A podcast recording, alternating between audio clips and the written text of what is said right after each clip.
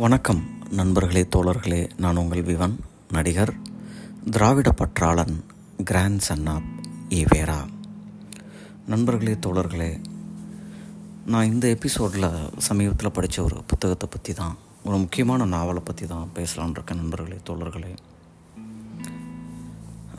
சமீபத்தில் நான் படிச்சுட்டு வர மிக மிக முக்கியமான நாவல் அதாவது சமூக நீதி பேசுகிற இந்த ஒடுக்கப்பட்ட மக்களுக்கு அநீதி இழைக்கப்பட்ட மக்களுக்கு துணையாக இருக்கிற ஒரு முக்கியமான நாவலை தான் நான் இப்போ உங்கள்கிட்ட பேச போகிறேன் நண்பர்களே தோழர்களே. இந்த நாவலோட பெயர் தீண்டாத வசந்தம். இதை வந்துட்டு ஜி. கல்யாணராவ் அவர்கள் எழுதியிருக்கிறாங்க. தமிழில் இதை வந்துட்டு ஏஜி எத்திராஜுலு அவர்கள் தான் மொழிபெயர்த்திருக்கிறாங்க. ரொம்ப அற்புதமாக மொழிபெயர்த்திருக்காங்க. நண்பர்களே தோழர்களே. இதை இது வந்துட்டு என்ன சொல்கிறாங்கன்னா தெலுங்கு தலித் மறுமலர்ச்சி நாவல் அப்படின்னு சொல்கிறாங்க நண்பர்களே தோழர்களே. பொதுவாக உலக நாடுகளில் இந்தியாவை தவிர இருக்கிற எல்லா நாடுகள்லையுமே மனிதர்கள் எப்படி இருப்பாங்கன்னா ஏழையாக இருப்பான் இல்லை பணக்காரனாக இருப்பான் இல்லைன்னா கருப்பாக இருப்பான் இல்லை வெள்ளையாக இருப்பான். இந்த ரெண்டு வித்தியாசங்களுக்கு நடுவில் தான் அந்த மனித சமூக கூட்டத்துக்குள்ளே ஒரு ஒரு புரட்சி போராட்டம் வன்மம் இந்த மாதிரியான விஷயங்கள் ஒடுக்கப்பட்ட மக்களுக்கு எதிராக எப்பயுமே இருக்கும்.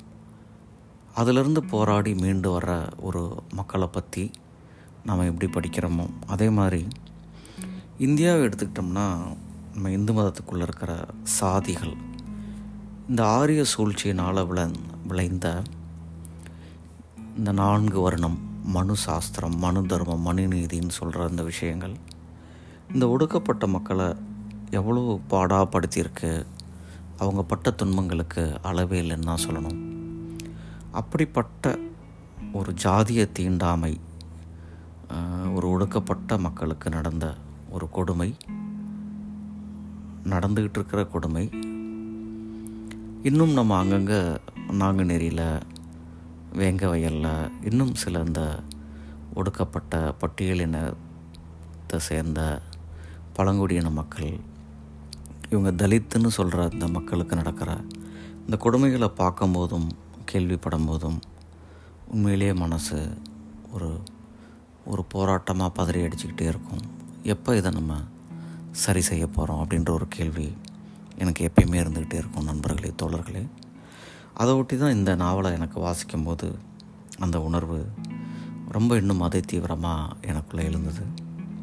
இப்போ இந்த நாவலை பற்றி இதோட இந்த புத்தகத்தில் என்னெல்லாம் முக்கியமான விஷயங்கள் இருக்கோ இந்த நாவலில் என்னெல்லாம் இருக்கும் அதை நான் உங்களுக்கு ஒரு முன்னுரையிலிருந்தே நான் படிக்க ஆரம்பிச்சிடறேன் நண்பர்களே தோழர்களே. இது பார்ட் ஒன் பார்ட் டூ போடலான்னு தான் நினைக்கிறேன். இப்போ எல்லாமே நிறைய புத்தகங்களில் கொஞ்சம் வேகமாக சொல்கிறத விட ரொம்ப நிதானமாகவும் அந்த புத்தகத்தை பற்றி ஒரு முழு புரிதலை உண்டாக்குறக்காக தான் நான் அந்த part one part two part three அப்படின்றத பற்றி பேசுகிற நண்பர்களே தோழர்களே. இப்போ இந்த புத்தகத்தில் இந்த முன்னுரை அப்படின்னு இவங்க ஜி. கல்யாணராவ் அவர்கள் என்ன சொல்லி ஆரம்பிக்கிறாங்க அப்படின்னா இந்த வசந்தம் அன்றும் தீண்டாததே இன்றும் தீண்டாததே. பிறந்த சாதி தீண்டாதது. செய்ய விரும்பிய போராட்டமும் தடை செய்யப்பட்டது. அது நேற்றாக இருக்கலாம் இன்றாகவும் இருக்கலாம் எந்த காலமாகவாவது இருக்கலாம். இந்த வசந்தம் அன்றும் தீண்டாததே இன்றும் தீண்டாததே.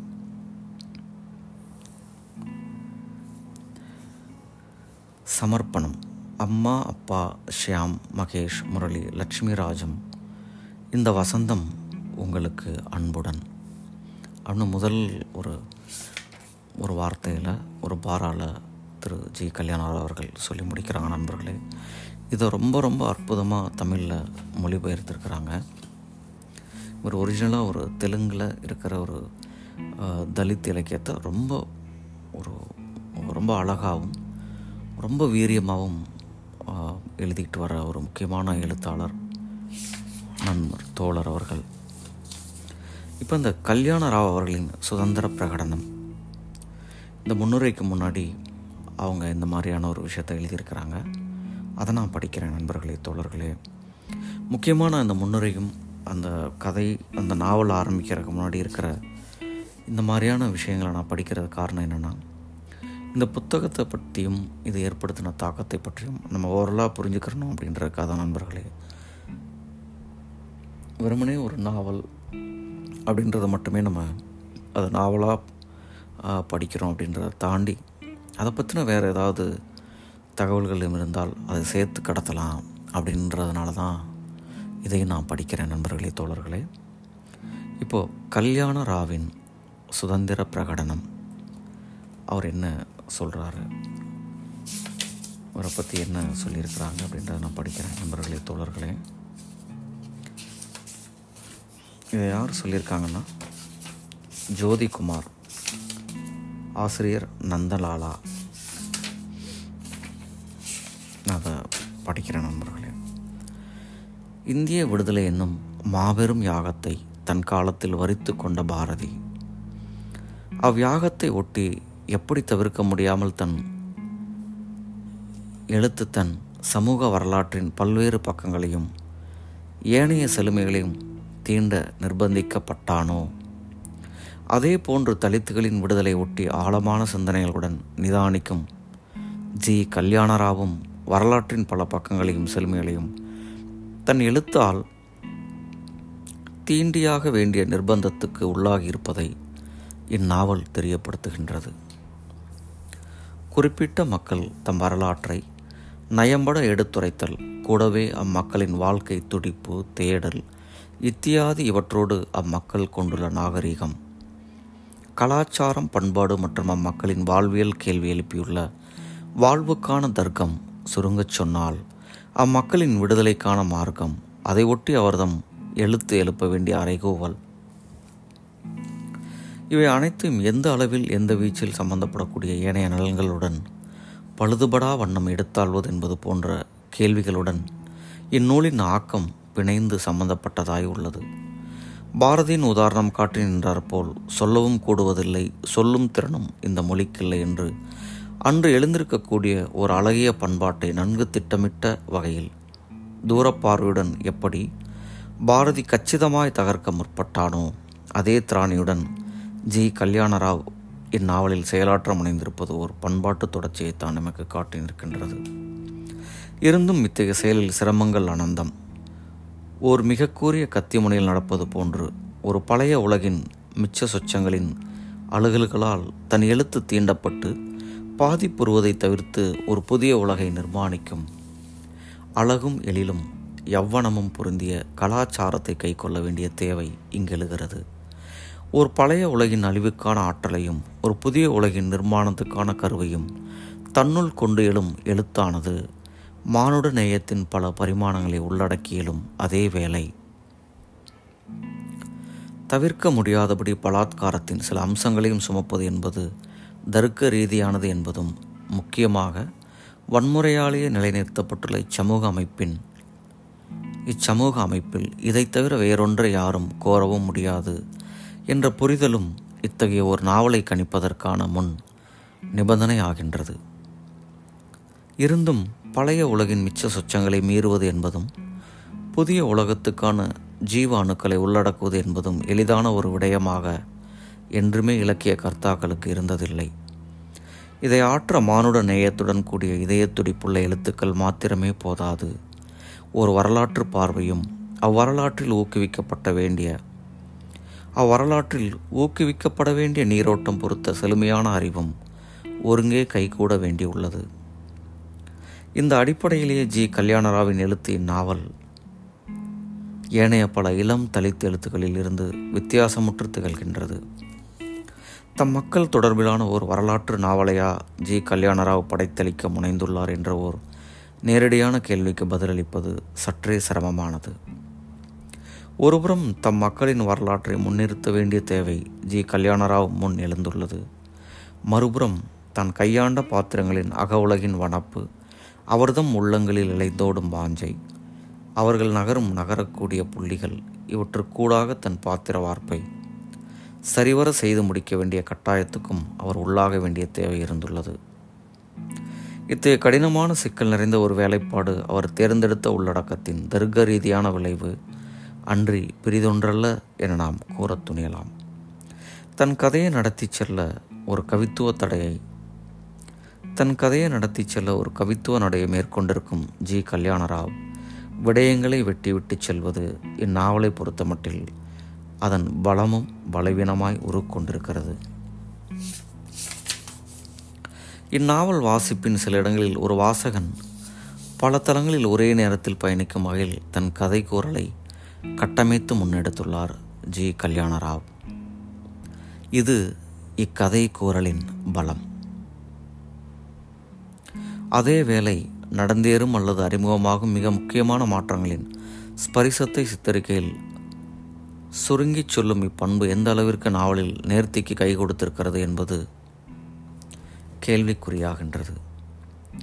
உதாரணமாக கிராமத்தில் அறிமுகமாகும் புகைகளை புகையிலை தொழிற்சாலையின் பண்பும் பயனும் யாதாய் அமைகிறது என்றும் மற்றும் கிராமத்தை வந்தடையும் கம்யூனிஸ்டுகளின் வரம்பு வரவும் இன்னமும் சற்று பறந்துபட்ட வகையில் இலக்கியமாக்கப்பட்டு படைந்தளி படைத்தளிக்க வேண்டியிருக்குமோ எனும் கேள்வி ஒரு தீவிர வாசக நெஞ்சில் இலையோடாமல் இருக்க முடியாது.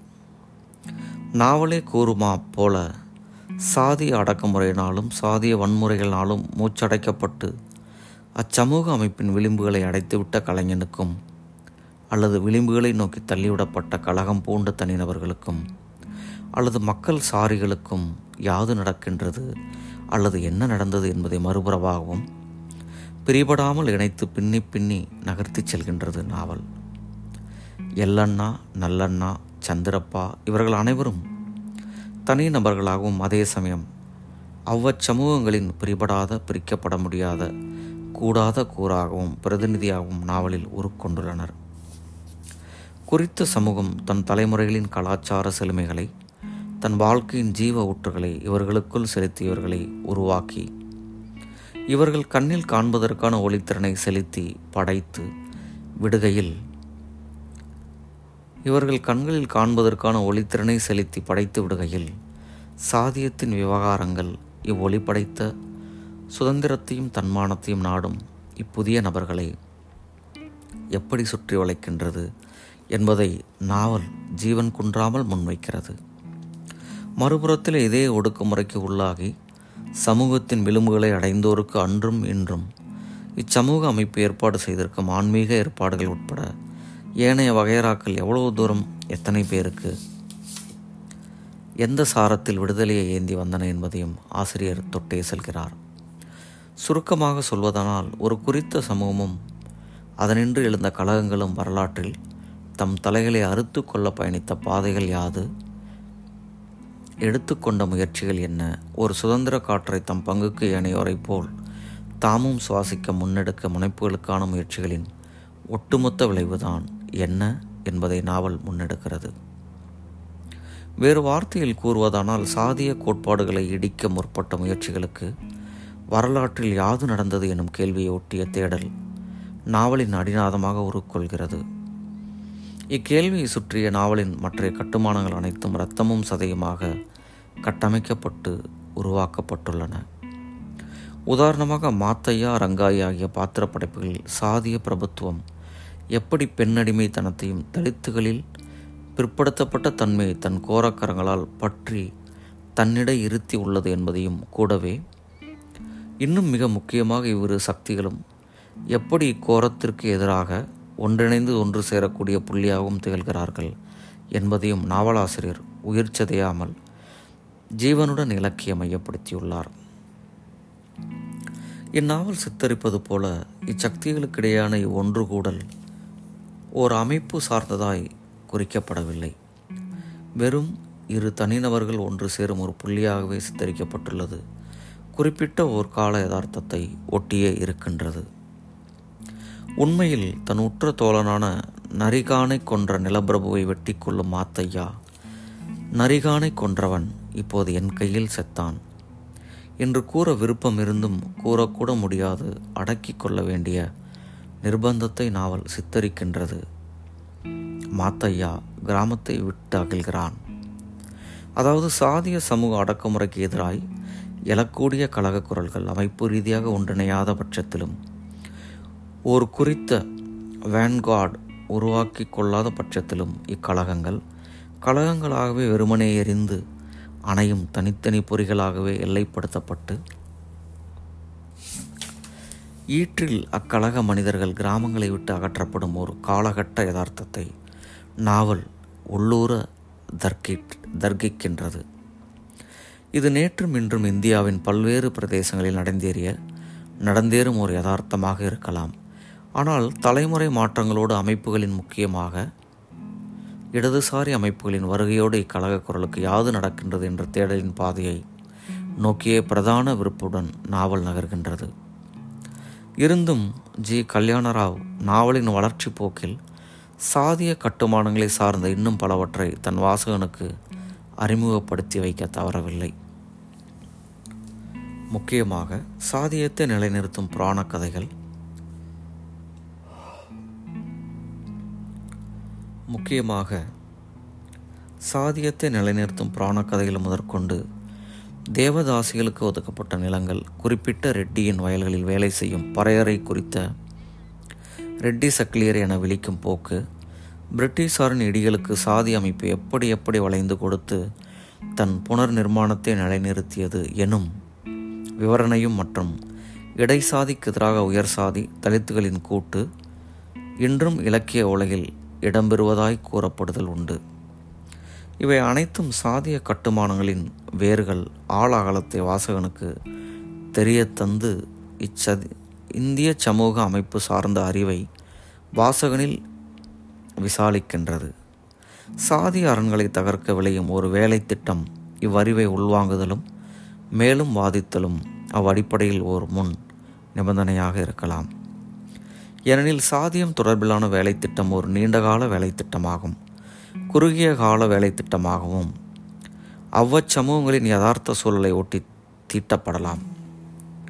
இன்றைய இந்தியாவின் பல்வேறு சாதி அடைப்ப அடைப்படையிலான அமைப்புகளின் தோற்றுகையும் தொடர்ச்சியான இருப்பும் ஒரு புறத்தில் ஒரு குறுகிய வேலை திட்டத்துக்கான தேவையை மறைமுகமாக சுட்டிக்காட்ட தவறவில்லை. ஆனால் ஒரு நீண்டகால வேலை திட்டத்துடன் இணையாத ஒரு குறுகிய கால வேலை திட்டம் தோழமை மிக்க சமூக சக்திகளின் தர்க்க ரீதியான ஒன்றிணைவை தோற்றுவிக்க முடியாது. இந்நாவலோ இரண்டையும் வலியுறுத்துகின்றது எனலாம். நாவல் பின்வரும் பகுதியை முன்வைக்கின்றது. எல்லனாவின் கூத்திலே மறைந்திருந்த சுயமரியாதை அச்சிரெட்டியையும் இளைய கணக்கனையும் அச்சப்படுத்தி கொண்டே இருந்தது. இளைய கணக்கன் அந்த நிலத்தை இழந்ததற்காக பெரிதாக வருத்தப்படவில்லை.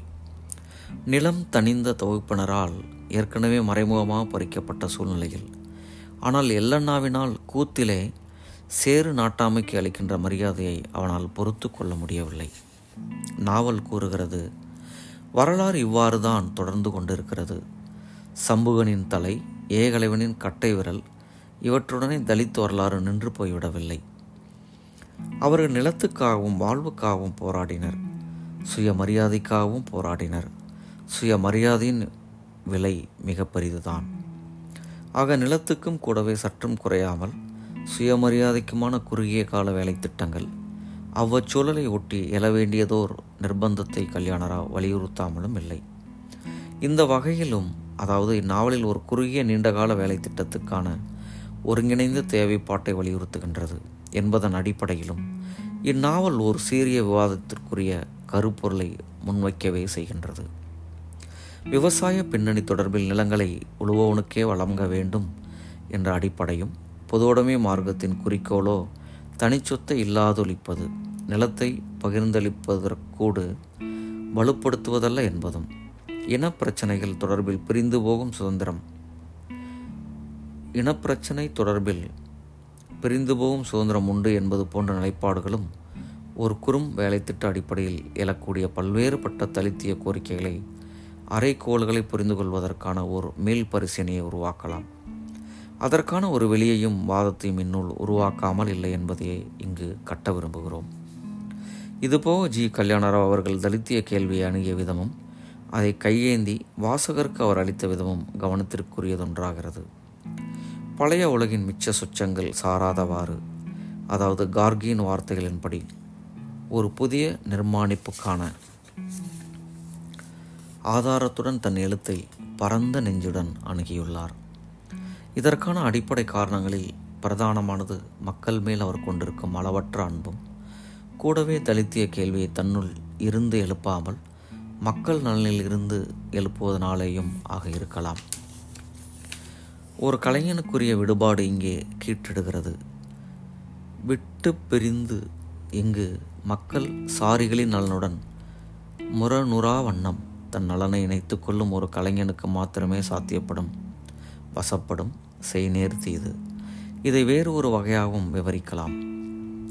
சாதிய நபர்களால் அடித்து விரட்டப்படும் சிறுவன் எல்லண்ணா ஓடி ஓடி கங்கையம்மன் திருவிழா நடக்கும் பாக்கு திண்ணை கிராமத்தை எட்டுகிறான்.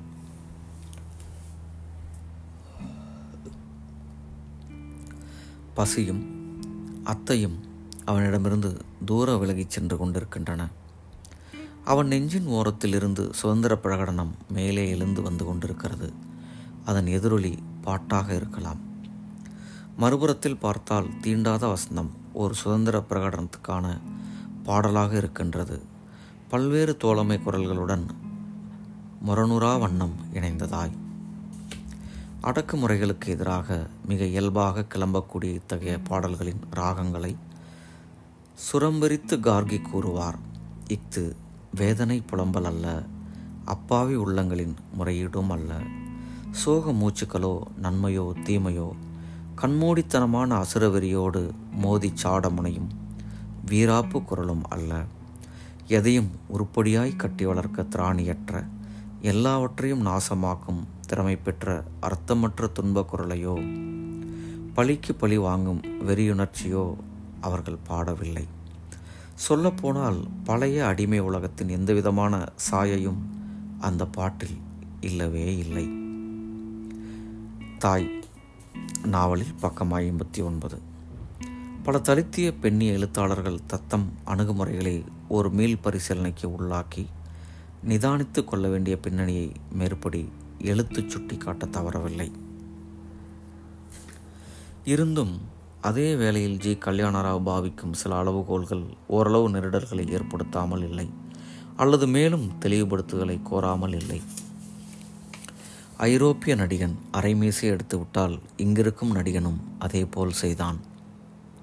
நடிப்பு எவ்வளவு இருக்க வேண்டும் என்ற மேல்தட்டு மேதாவிகள் தான் கூற வேண்டும். இதுவரை உள்ள இவை யாவும் தாய் பாத்திரத்தையும் மகன் பாத்திரத்தையும் செயற்கையாகத்தான் சித்தரித்துள்ளன. ஆகவே இனி நாம் கலை இலக்கியங்களுக்கு புது விளக்கம் தர வேண்டியுள்ளது. புதிய உருவம் கொடுக்க வேண்டியுள்ளது. காளிதாசரின் சகுந்தலை கற்பனை பெண் ஆனால் எல்லண்ணாவின் சுபத்ரா கற்பனை அல்ல. எல்லண்ணாவின் பாடல்கள் நெஞ்சின் ஆழத்தில் இருந்து வந்தவை.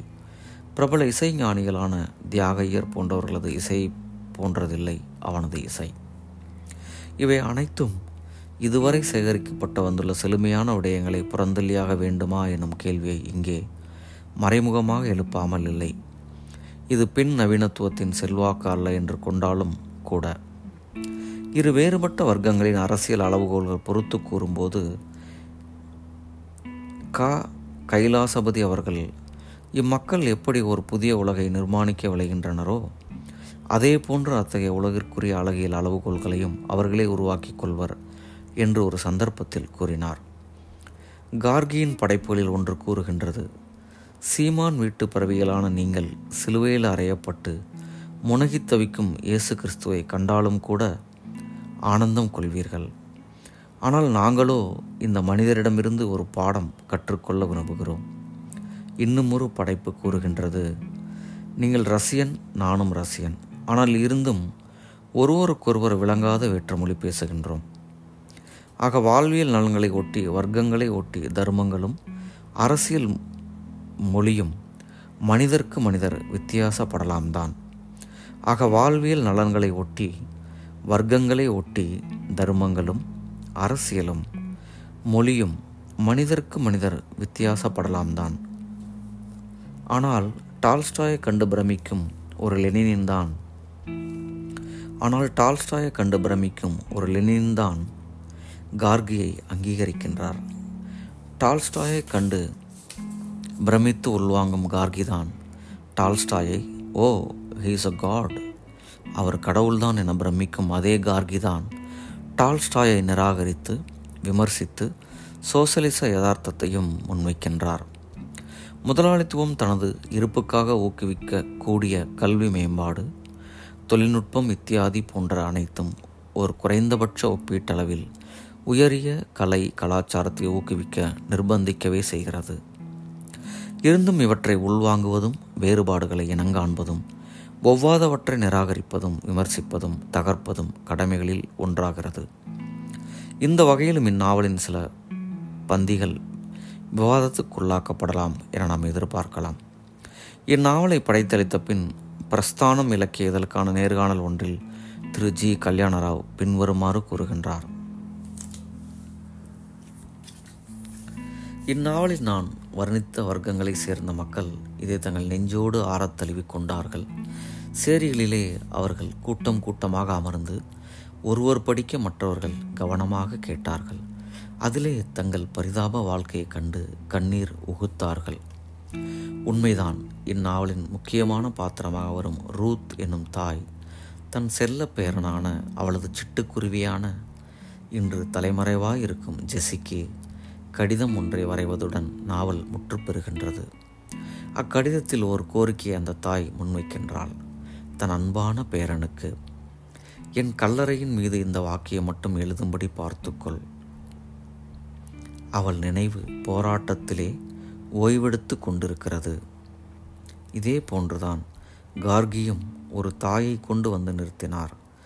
குணாம்ச ரீதியாக பார்க்கும்போது இரு தாய்களுக்கும் இடையே காண கிட்டும் வேறுபாடுகள் ஆனந்தம் இருவரும் வெவ்வேறு தளங்களில் இயங்குகின்றனர். இதை ஒட்டிய இருவரது இறுதி முடிவும் கூட நாவலில் தர்க்க ரீதியான தத்தமிடத்தை வந்தடைந்துள்ளது. அவர்களின் அறிமுகம் வளர்ச்சி பங்கேற்பு இவற்றுக்கூடாக ஒரு போராடும் சமூகத்தின் அதன் பல்வேறு அங்கங்களின் ஒரு காலத்தின் குறுக்கு வெட்டகமும் வாசகனுக்கு படைத்தளிக்கப்படுகின்றது. இருந்தும் ரூத்தின் கதையில் ஒரு அளப்பரிய சோகம் தேங்கி ஒடுங்குகிறது. ஜி. கல்யாணராவ் உறுதியாக கூறுகிறார். மேரி மௌனமாகவே இருந்துவிட்டாள். அவள் கணவனையும் பிள்ளைகளையும் போராட்டத்திற்கு அர்ப்பணித்தவள். அவளுடைய மௌனத்தை கலைத்தால் போதும். இமானுவேல் ஜெசி ரூபி மூவரும் நம் எதிரே முழுமையாக நிற்பார்கள். ஒடுக்கப்பட்ட மக்கள் உலகெங்கும் நிகழ்த்திய போராட்ட வாழ்வின் ஒட்டுமொத்த சாரத்தை உள்வாங்கி அதனை இங்குள்ள தலித் மக்களின் ஒட்டுமொத்த வாழ்வோடும் எழுச்சியோடும் பின்னி படர செய்யும் ஒரு பின்னணிக்கான ஆற்றல் ஜி. கல்யாணராவுக்கு நிரம்பவே உண்டு. ஏனெனில் எதைவிடவும் மேலாக மக்களின் இதய துடிப்பை நேர்த்தியாக எடுத்துக்கூறும் ஆற்றல் மிக்க ஒரு துடிப்பான இதயத்தையும் கூடவே அங்கே ஒன்று குவிந்த பல்வேறு விதமான பசுமையான நினைவலைகளையும் அவர் நிரம்பவே நிரப்பி வைத்துள்ளது போலவே அச்சித்திரங்களை பார்ப்பதற்கான ஒரு விமர்சன பார்வையும் தன்னுள் உருவாக்கி உள்ளார் என்பதையும் இந்நாவல் பலமாக எதிரொலிக்கவே செய்கின்றது. ரூத் குறிப்பிட்ட அரசியல் இயக்கத்தின் மறைமுக பங்கேற்பாளர் மேரியின் வாழ்வும் அத்தகைய ஒன்றாக இருக்கக்கூடும். ஆக மறைமுக பங்கேற்பிலிருந்து நேரடி பங்கேற்பிற்கான வெளியும் அதன் அனுபவங்களும் ஒரு நாவலின் தொற்றுணர்வு எல்லையை விஸ்தரிக்கவும் அதனிலிருந்து வெறியக்கூடிய சோகத்தை பெரிதொரு பரிணாமத்திற்கு இட்டுச் செல்லவும் கூடும். ஆகவே மேரிக்கு சமதையாக அல்லது மேரியுடன் பின்னி பிணைந்து ஒரு ஜெஸியை அல்லது ஒரு ரூபியை தேர்ந்து ஏன் கல்யாணராவ் பேச வைத்திருக்கக்கூடாது அதன் வாயிலாக கார்கியின் தாய் குறித்து லெனின் கூறிய வாரான அதன் வாயிலாக கார்கியின் தாய் குறித்து லெனின் கூறியவாறான புரட்சிகர உணர்வினை நெறிப்படுத்தவும் பக்குவப்படுத்தவுமான வாய்ப்பு சாத்தியப்பட வாய்ப்பு ஏற்பட்டிருக்க வேண்டும் அல்லவா ஜோதிகுமார் ஆசிரியர் நந்தனாலா. நண்பர்களே தோழர்களே இந்த அறிமுக உரையை உங்களுக்கு இது எப்படிப்பட்ட ஒரு நாவலை பேசுது? இந்த தலித்து மக்கள் மக்களுக்கு எதிரான ஒரு நில பிரமத்துவம் எப்படியெல்லாம் அவங்கள காவு வாங்கிச்சு எப்படியெல்லாம் அவங்க ஓடுனாங்க எப்படியெல்லாம் திருப்பி அடித்தாங்க அப்படின்றது ரொம்ப உணர்வுபூர்வமாக இந்த நாவல் நம்மள்கிட்ட பேசியிருக்க நண்பர்களே தோழர்களே. அடுத்து இதோட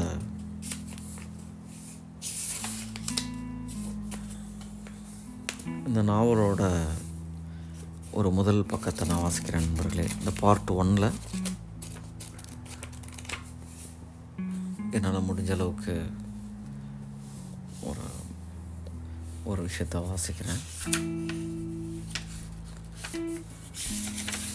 அந்த நாவல் ஆரம்பிக்கிறதுக்கு முன்னாடி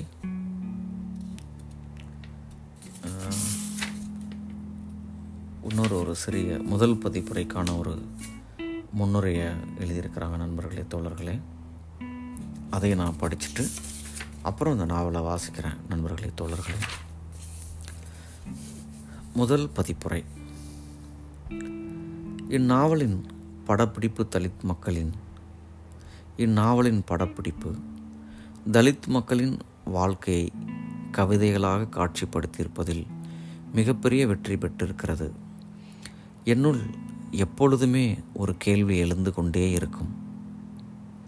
நமது அரசியல் சட்டம் ஏற்கப்பட்ட பின் சட்டத்தின் முன் அனைவரும் சமம் என்று அறிவிக்கப்பட்ட பின் தீண்டாமை கொடுமை எவ்வாறு நீடிக்க முடிகிறது?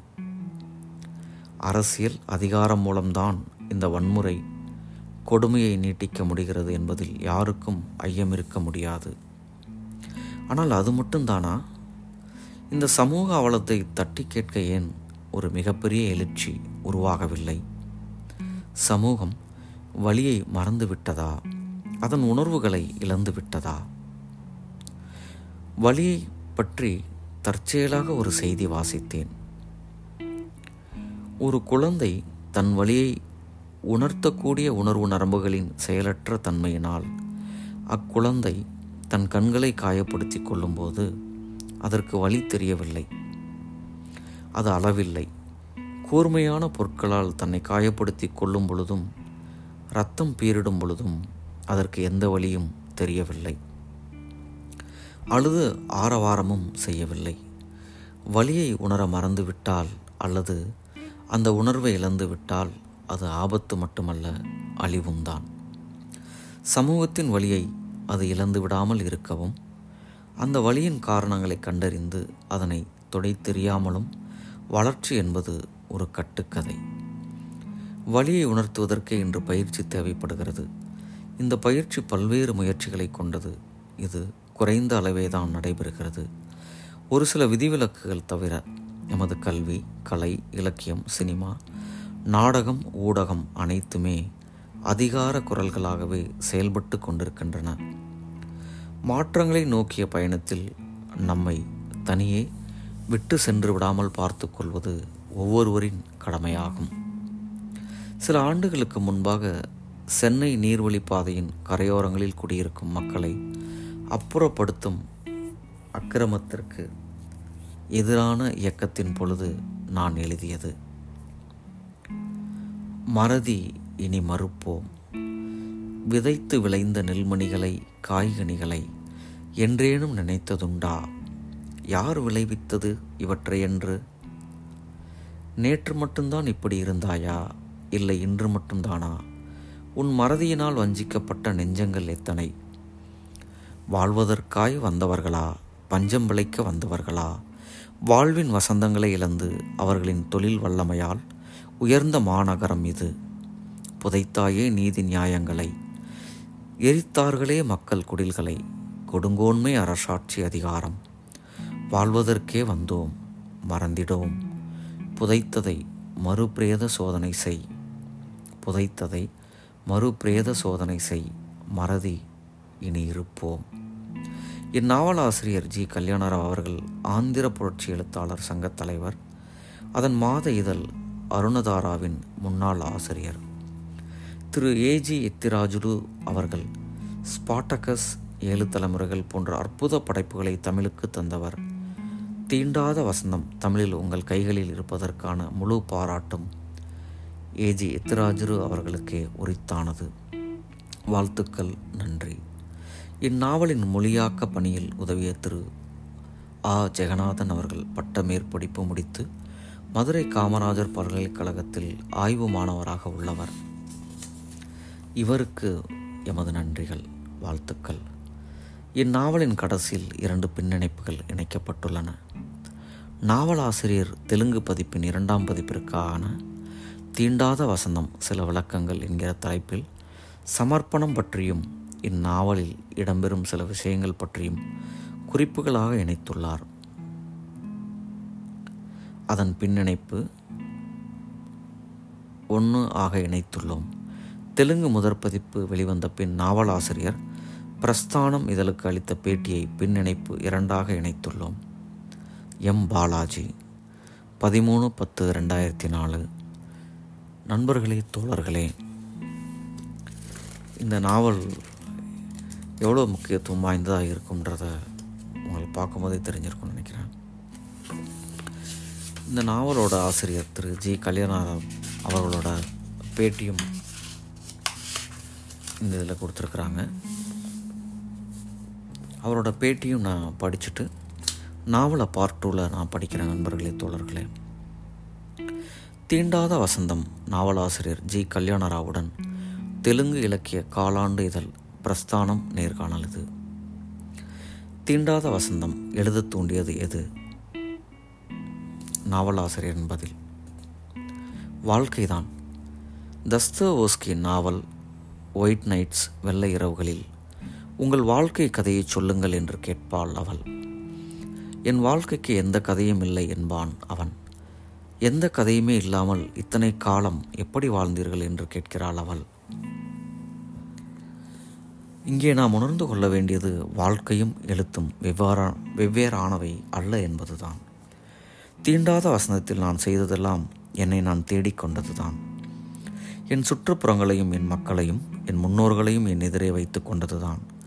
உண்மையில் அவர்கள் அற்புதமான கலாச்சாரத்தின் வாரிசுகள். அவர்கள் பெருங்கலைஞர்கள். என் தந்தையை சார்ந்தவர்களும் தாயை சார்ந்தவர்களும் தெருக்கூத்து கலைஞர்கள். பாடல் பின்னும் தலைமுறை என்னுடையது. இந்நாவலின் முன்னுரை நாவலின் ஒரு பகுதியாகவே வருகிறது. நான் பிறந்த சாதி தீண்டப்படாதது. நான் விரும்பிய போராட்டம் தடுக்கப்பட்ட போராட்டம். ஆனால் அவை இரண்டுமே அற்புதமான வசந்தங்கள். அவை ஏன் தீண்டப்படாதவை ஆயின? என் கேள்வி அங்கிருந்து தான் ஆரம்பமாயிற்று. வரலாறு எவ்வளவோ படித்தேன். டி. டி. கோசாம்பி ரொமிலா தாப்பர் மஜூம்தார் என்று எத்தனையோ ஆயிரம் பக்கங்கள் படித்தேன். அவர்கள் புதிய அம்சங்களை கூறியிருக்கிறார்கள் புதிய கோணங்களை காட்டியிருக்கிறார்கள். ஆனால் அவற்றிலும் ஏதோ ஒன்று காணப்படவில்லை. என் பக்கம் தென்படவில்லை. அதைத்தான் தேடினேன். அந்த தேடலே தீண்டாத வசந்தம். சரித்திரத்தை என் முன்னோர்களின் பார்வையை கொண்டு பார்த்தேன். இது போன்ற முயற்சி தெலுங்கு இலக்கியத்தில் இதுதான் முதல் முயற்சி என கருதுகிறேன். இந்த நாட்டிலே வர்க்கம் இருக்கிறது அதன் பக்கத்திலே சாதியும் இருக்கிறது. இங்கே காற்றுக்கும் பாசன கால்வாய்க்கும் விளையும் பூமிக்கும் கோவிலுக்கும் குளத்திற்கும் பள்ளிக்கூடத்திற்கும் ஊர் பொது இடத்திற்கும் உண்ணுக்கும் உண்ணும் உணவுக்கும் குடிக்கும் தண்ணீருக்கும் உடுக்கும் உடைக்கும் பேசும் மொழிக்கும் இலக்கியத்திற்கும் கலாச்சாரத்திற்கும் அரசுக்கும் அதன் சட்டத்திற்கும் நீதிக்கும் நீதிமன்றத்திற்கும் பிணத்திற்கும் மயானத்திற்கும் சாமிக்கும் பேய்க்கும் கூட சாதி இருக்கிறது. வரலாற்றிலே பல விஷயங்கள் ஆவணப்படுத்தப்படவில்லை. இந்த நாட்டின் வரலாறே ஊகங்களை கொண்டு எழுதப்பட்ட வரலாறாகும். அதிலும் நான் இல்லை என் முன்னோரும் இல்லை. நாங்கள் ஏன் தீண்டப்படாதவரானோம்? வரலாற்றின் பக்கங்களை தேடுங்கள் தெளிவான பதில் கிடைத்தால் சொல்லுங்கள். அதனால்தான் இந்த நாவலின் சரித்திரத்தை என் முன்னோர் கண்ணு என் முன்னோர் கண்ணோட்டத்திலிருந்து பார்த்தேன். பிரசித்தி பெற்ற பக்கிங்காம் கால்வாய் வெட்டும் வேலையும் சாதியின் பெயரால் தரப்படவில்லை. பயங்கரமான பஞ்சத்திலே வரலாற்றில் அது குறிக்கப்படவில்லை. அதற்காக மாதா கோவில் ஆவணங்கள் தேட வேண்டியதாயிற்று. என்னுடையது பின்னல் தலைமுறை என்று ஏற்கனவே சொன்னேன். அதை இப்படி கூறலாம். மொழி இலக்கியம் எழுத்து வடிவம். மொழி எழுத்து வடிவம் இலக்கியம். மேற்கூறியவற்றில் எது முதலாவது எது பிந்தையது? மொழி தோன்றிய பல்லாயிரம் ஆண்டுகளுக்கு பின்னரே எழுத்து வடிவம் தோன்றியது. அதாவது எழுத்து வடிவத்திற்கு முன்பே இலக்கியம் தோன்றிவிட்டது. அது பின்னல் இலக்கியம் எழுதப்படாத இலக்கியம். உண்மை இவ்வாறு இருக்க ஆந்திர மொழியின் முதல் கவிஞர் நன்னையா என்று கூறுவது எவ்வாறு சரியானதாகும்? மற்றொரு பெருங்கவிஞர் ஸ்ரீநாதர் எழுதியதாக சொல்லப்படும் பல்நாட்டி சரிதத்தை அதற்கு முன்பே பழைய கண்ணம நீடுவின் வாரிசுகள் கதைப்பாடலாக பாடினார்கள். அவரே எழுதியதாக கூறப்படும் காட்டமராஜு கதையையும் சக்கிலிய கோணங்கி பீரனின் வாரிசுகள் பாடினார்கள்.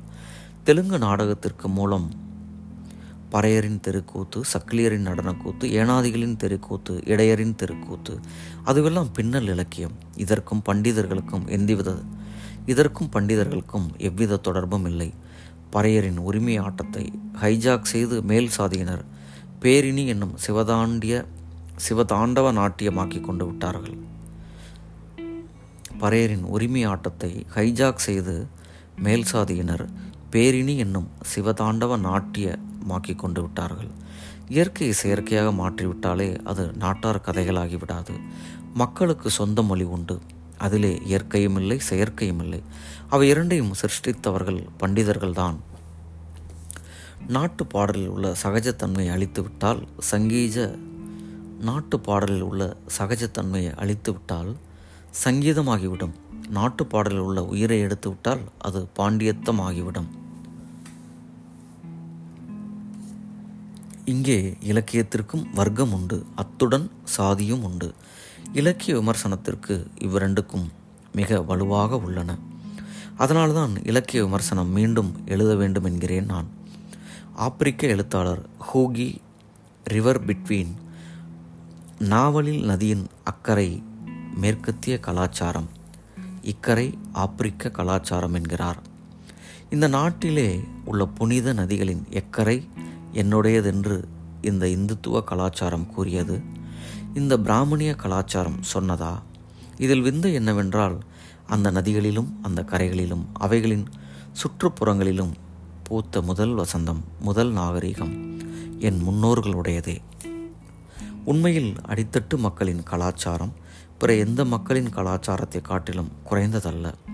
உங்களை நாங்கள் சீர்திருத்துகிறோம் என்று எவராவது கூறினால் நான் உங்களுக்கு ஒரு கும்பிடு போய் வாருங்கள் என்பேன். என் கலாச்சாரத்தை விட உன் கலாச்சாரம் சிறந்தது ஒன்றுமல்ல. நான் உனக்கு தீண்டப்படாதவன் என்றால் நீயும் எனக்கு அப்படித்தான். பசி சுயமரியாதை இரண்டும் எமக்கு போராட்டங்களே. போராட்டம் எங்களுக்கு குறிக்கோள் அல்ல தேவை. இங்கிருந்து தான் தீண்டாத வசந்தம் பிறந்தது. இத்தனை வாழ்க்கை இதன் தூண்டுகோல் என் முன்னோர் அவர்களின் கலைகள் பாடுகள் பாடல்கள் மகத்தான பின்னல் தலைமுறை. சகஜமான மனித உறவுகள் போராட்டம் எல்லாமே ஒரு நட்சத்திர கோலப்புள்ளி. அதை வளர்த்து கொண்டே சென்றேன் நான். எழுத எவ்வளவு காலம் எடுத்துக்கொண்டீர்கள்? பதில் நாவலாசிரியர். ஓராண்டுக்குள் எழுதி முடித்தாலும் பதினைந்து இருபது ஆண்டுகள் முன்பே இதன் தயாரிப்பில் இறங்கிவிட்டேன். கேள்வி. நாவலுக்கு அவ்வளவு வரவேற்பு கிடைக்க ஆசிரியராக நீங்கள் எந்த காரணங்களை காண்கிறீர்கள்? ஆசிரியரின் பதில்.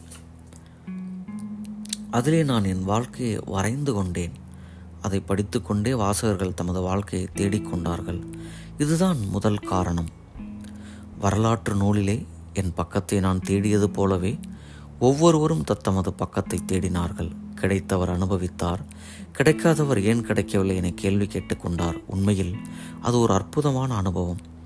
ஒரு நூலின் வெற்றி அதிலே தான் அடங்கியுள்ளது. அதனால் எழுத வேண்டியது எவ்வளவோ இருக்கும் தொட வேண்டியதும் எவ்வளவோ இருக்கும். இந்த நாவலின் நடை பற்றி பலரும் கூறினார்கள். பலவித பெயர்களும் சுட்டி பாராட்டினார்கள். அந்த பெருமையெல்லாம் என்னுடையதல்ல. என் பாட்டி என்னுடையது. நான் முன்னமே குறிப்பிட்டேன் என்னுடையது பின்னல் தலைமுறை என்று. அதிலே சிறப்ப அதிலே சிறப்பான கலையம்சம் இருக்கும். அது சொல்லுவதை கேட்பது போல் இருக்கும். Pearl S. பக். தனக்கு நோபல் பரிசு கிடைத்தபோது கூறினார் சீன நாவல்கள் கல்வியறிவில்லாதவர்கள் சீன நாவல்கள் கல்வியறிவில்லாதவர் மற்ற கல்வியறிவில்லாதவர்களுக்கு சொல்ல கேட்பதிலிருந்து தொடங்கி கடைசியில் அரச மாளிகைக்குள் நுழைந்தன. கதை சொல்ல கேட்பது எவ்வளவு சுகமான அனுபவம் என்பதை என் பாட்டி எனக்கு கற்றுத்தந்தார் அவர் ஓ ஹென்ரியை விட சிறந்த கதை சொல்லி பாட்டி கதை சொல்வதில் ஒரு அழுத்தம் இருக்கும் அதையே நான் பயன்படுத்தினேன். நாவலில் கதையை சொல்லிச் சென்றேன். பாட்டுக்காரனுக்கும் பார்வையாளனுக்கும் உள்ள சம்பந்தம் அது. அது மகத்தான பின்னல் தலைமுறை தீண்டாத வசந்தம். அது சிறந்ததென்பதை நிரூபித்தது. தீண்டாத வசந்தம் அது சிறந்ததென்பதை நிரூபித்தது. தெலுங்கு மொழியின் முதல் நாவல் கந்துகூரி வீரேசலிங்கம் எழுதிய ராஜசேகா சரித்திரம் என்றும் முதல் சிறுகதை குராஜட குரஜாட அப்பாராவின் தித்துப்பாட்டு என்றும் இலக்கியங்கள் விமர்சகர்கள் சொல்லும்போது சிரிப்பும் வேதனையும் தோன்றுகின்றன. எழுத்துதான் எல்லாவற்றிற்கும் அடிப்படை என்று எண்ணும்போது அவர்களின் அறிவீனத்தை நினைத்து சிரிப்பு வருகிறது. இந்த மண்ணிலே இயற்கையாக வளர்ந்த சாதாரண மக்களின் வாய்மொழி இலக்கியத்தை புலவர் கூட்டம் எத்தனை கொடுமையுடன் அடக்கிவிட்டதென்பதை எண்ணும்போது வேதனையாக இருக்கிறது. இந்த நாவலில் நான் வர்ணித்த வர்க்கங்களை சேர்ந்த மக்கள் இதை தங்கள் நெஞ்சோடு ஆறத்தழுவிக் கொண்டார்கள். சேரிகளிலே அவர்கள் கூட்டம் கூட்டமாக அமர்ந்து ஒருவர் படிக்க மற்றவர்கள் கவனமாக கேட்டார்கள். அதிலே தங்கள் பரிதாப வாழ்க்கையைக் கண்டு கண்ணீர் உகுத்தார்கள். சொல்வதும் கேட்பதும் அல்லது வாசிப்பதும் கேட்பதும் தீண்டாத வசந்தம். இவ்வளவு வரவேற்பு பெற்றதற்கு இதுவெல்லாம் காரணங்களாகும். கேள்வி. நாவலில் சின்ன சின்ன வாக்கியங்கள் எழுத நீங்கள் பிரத்யேக சிரத்தை எடுத்துக்கொண்டீர்களா நாவலாசிரியரின் பதில் இல்லை. அது எனது நடை. அடித்தட்டு மக்கள் பேசிக்கொள்ளும்போது கவனியுங்கள் அவர்கள் சின்ன சின்ன வாக்கியங்களில்தான் பேசுவார்கள். அவற்றிலே ஒரு ஒழுங்குமுறை இருக்கும். அதை அவர்களுக்கும் எவரும் கற்றுத்தரவில்லை இயற்கையாகவே அவர்களுக்கு கைவந்த கலை. அது காற்று நீர் வெளிச்சம் போல சகஜமானதாக இருக்கும். கேள்வி நாவலாசிரியர் மொழிக்கும் உரையாடல்கள் மொழிக்கும் இடையே வேற்றுமை இருப்பதாக ஒரு விமர்சனம் உள்ளது. நாவலாசிரியரின் பதில் இல்லை அவ்வாறான வேற்றுமை எதுவும் இல்லை. கதையை ரூத் சொன்னால் ரூபேன் கூறினார் நானும் விவரித்தேன். தலித்திய கலாச்சாரத்திலும் மனித உறவுகளிலும் வாழ்விலேயும் உள்ள பன்முகத்தன்மையும் காட்டினேன். நட்சத்திரங்களுடனான உறவு எங்கள் பாரம்பரியம். நட்சத்திரங்களுடனான உறவு எங்கள் பாரம்பரியம். ஆகவே ஆசிரியர் மொழிநடைக்கும் உரையாடல்களின் மொழிநடைக்கும் வித்தியாசம் ஒன்றும் இல்லை அது மட்டுமல்ல இயற்கைக்கும் காலத்திற்கும் வாழ்க்கைக்கும் இடையே உள்ள ஒரு நெருங்கிய உறவை தலித்துகள் வாழ்க்கையில் நாம் காணலாம். கேள்வி நாவலின் முடிவு இயற்கையானதா தத்துவ சிந்தனையிலிருந்து வந்ததா? இயற்கையானதும் தத்துவ சிந்தனையுடனும் கூடியதுமாகும். கிறிஸ்தவ மத வளர்ச்சி குறித்து நீங்கள் நிறையவே குறிப்பிட்டுள்ளீர்கள். இன்றைய அரசியல் பின்னணியில் இந்த பிரச்சனைக்கு தனி அவசியம் உள்ளதாக கருதுகிறீர்களா? நாவலாசிரியரின் பதில் உண்மையான கிறிஸ்துவ மிஷனையும் பிரிட்டிஷ் அரசாங்கத்தையும் தனித்தனியாக பார்க்க வேண்டும். இந்த நாவலில் அந்த விஷயங்களில் நான் எச்சரிக்கையுடனே செயற்பட்டேன். அந்த காலத்தில் தலித் மக்களுக்கு மிஷனரிகள் எவ்வளவோ சேவை செய்திருக்கிறார்கள். தலித்துகள் கிறிஸ்தவர்களாக ஏன் மாறினார்கள் என்பதையும் கூற விரும்பினேன்.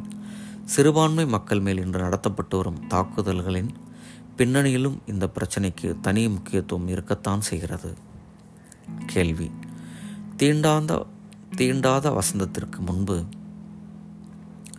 நீங்கள் எழுதியதை பற்றி ஆசிரியரின் பதில். நாடகங்கள் எழுதினேன் நடித்திருக்கிறேன் இயக்கியிருக்கிறேன். விடிகாலை செட்டையர் லாக்அப் சாதி போன்ற நாடகங்கள். அந்த நாட்களில் எத்தனையோ நாடகங்களை எழுதினேன். ஒரு சிறுகதை தொகுப்பும் வெளிவந்தது. காலம் என்னும் நீண்ட கவிதையை எழுதினேன். தெலுங்கு நாடகத்தின் ஆணிவேர்கள் தெலுங்கு நாவல் ஒரு ஆய்வு முதலிய விமர்சனங்கள் எழுதினேன். சிறு வயதிலிருந்தே நான் எழுதத் தொடங்கிவிட்டேன். எழுத்தாளன் என்கிற அடையாளம் பெறுவதற்காக நான் எதுவும் எழுதவில்லை. என்னுடைய நம்பிக்கைகள் எனக்கு இருக்கின்றன எனது சித்தாந்தம் எனக்குண்டு. நான் ஒரு புரட்சி எழுத்தாளன் போராட்டமும் எழுத்தும் எனக்கான தேவைகள். அவை எனக்கு வெறும் குறிக்கோள்கள் அல்ல. அவை எனக்கு வெறும் குறிக்கோள்கள் அல்ல. அந்த தேவைகளை என்னை எழுதச் செய்தன எழுதச் செய்து கொண்டிருக்கின்றன. கேள்வி. சாதாரணமாக ஒரு சிறந்த எழுத்தாளத்திற்கு சாதாரணமாக ஒரு சிறந்த எழுத்தாக்கத்திற்கு பிறகு அதற்கு சமமான மற்றொரு ஆக்கத்தை எதிர்பார்ப்பார்கள். எழுத்தாளரும் அப்படித்தான் விரும்புவர். உங்கள் எதிர்கால திட்டங்கள். எது சிறந்த எழுத்து? யார் சிறந்த படைப்பாளி? இது எல்லாம் பண்டிதர் பெருமக்களின் பிரிவினை மட்டுமே. நாம் அவ்வாறு கருதக்கூடாது. நமக்கு பிடித்தமானதே சிறந்த படைப்பு. தீண்டாத வசந்தம் நாவலை நெஞ்சோடு தழுவி கொண்டவர்கள் உள்ளனர். மேலுக்கு பாராட்டி உள்ளே ஏசியவர்களும் உள்ளனர். படைப்பை விட வாழ்க்கை சிறப்பானது. அந்த வாழ்க்கை படைப்பாளிக்கும் வாசகனுக்கும் விமர்சனக்கும் இருக்க வேண்டும். வாழ்வின் அனுபவம் இல்லாவிட்டால் நமக்கு எழுத்திலே வெறும் அழகு மட்டுமே தென்படும். தீண்டாத வசந்தம் வாழ்க்கையின் குறிப்புகள் மட்டுமே. அந்த குறிப்புகள் இன்னும் இருக்கின்றன. மூன்று பாகங்கள் எழுத நினைத்தேன். இரண்டு பாகங்கள் தான். இரண்டு மூன்று பாகங்கள் எழுத நினைத்தேன். இது இரண்டாம் பாகம்தான். முதல் பாகமும் மூன்றாம் பாகமும் எழுத வேண்டியுள்ளது. என் முன்னோர் விட்டு சென்ற எவ்வளவோ வாழ்வின் பின்னல் இருக்கின்றன. அதையெல்லாம் வெளிச்சத்திற்கு கொண்டு வர வேண்டியது இருக்கிறது. இந்த பூமியில் வாழும் மனிதர் உள்ளங்களிலே நல்ல எதிர்காலம் குறித்த நம்பிக்கையை வளர்க்க வேண்டும்.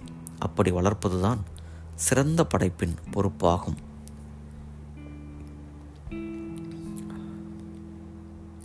இன்றைய தேவையும் அதுதான். இந்த மண்ணிலே புதிய சமுதாயத்தை கனவு காணும் போர் வீரர்கள் இருக்கிறார்கள். அவர்களின் கனவுகள் அனைத்தும் ஒரு புரட்சி தொகுப்பு. அவர்கள் அவர்களின் கனவுகள் அனைத்தும் ஒரு புரட்சி தொகுப்பு. காதல் போராட்டம் தியாகம். அத்தொகுப்பு முழுவதும் விரவியுள்ளன. அவர்கள் நிச்சயம் வெற்றி பெறுவார்கள்.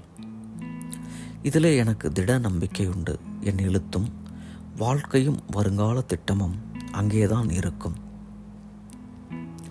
தீண்டாத வசந்தத்தில் ரூத்தின் நினைவு போராட்டத்திலே ஓய்வு கொள்கிறது.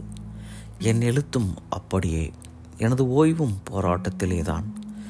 மூச்சு நின்றாலும் எழுதுகோள் நின்றாலும் அங்கேயே என் எதிர்கால திட்டம் என் கைகளிலே இல்லை.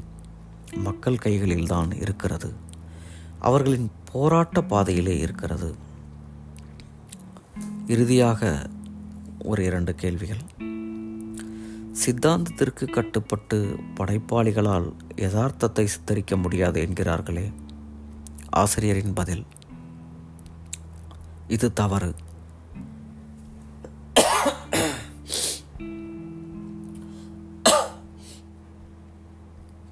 இது தவறு.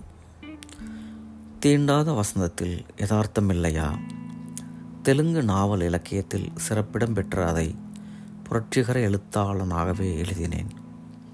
குறிக்கோளற்ற எழுத்து உயிர் இல்லாத உடல்தான். இறுதியான ஒரு கேள்வி. உங்கள் அபிமான எழுத்தாளர்களும் நூல்களையும் பற்றி நாவலாசிரியரின் பதில். எத்தனையோ எழுத்தாளர்களின் நூல்கள் படித்தேன். தெலுங்கு எழுத்தாளர்கள் சலம் ஸ்ரீஸ்ரீ சாஜுவா குடும்பராவ் மற்றவர் R K Narayan Mulkraj Anand James Joyce Hugo Oscar Wilde Dickens Hemingway Gorky Tolstoy Shakespeare. ஆனால் என் அபிமான எழுத்தாளர்கள் நூல்கள் இல்லை. என்னை விரட்டும் நூல்கள் உண்டு விரட்டும் படைப்பாளர்களும் உண்டு. நண்பர்களே தோழர்களே இந்த நாவல் ஆசிரியரோட இந்த பேட்டியும் நான் படித்தேன். நீங்கள் கேட்டிருப்பீங்க அவர் எவ்வளோ காத்திரமாக இந்த தலித் இலக்கியத்தை மிக உணர்வுபூர்வமாக நம்மளுக்கு கடத்தியிருப்பார்னு அவரோட இன்டர்வியூ.